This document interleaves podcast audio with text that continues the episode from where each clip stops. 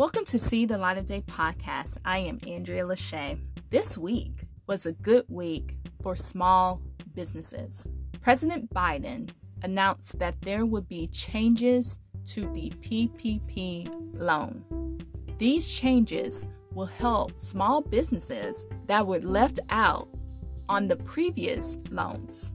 Everyone is still trying to figure all this out because the SBA website is being updated with the information. One major change is that businesses and nonprofits with less than 20 employees will have an exclusive application period from February the 24th to March the 9th. The second change is that if you are delinquent on your federal student loans or have a non fraud related felony charge within the previous year, you can now apply for this loan. The third change is that your gross income, not your net income, but your gross income, will be used when calculating the requested loan amount.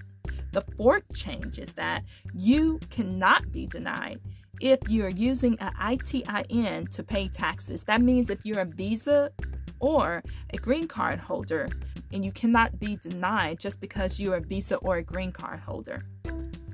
If you have questions, please go to the SBA website or ask your lender or a lender that is doing PPP loans. These loans are made right now to help you, to help small businesses.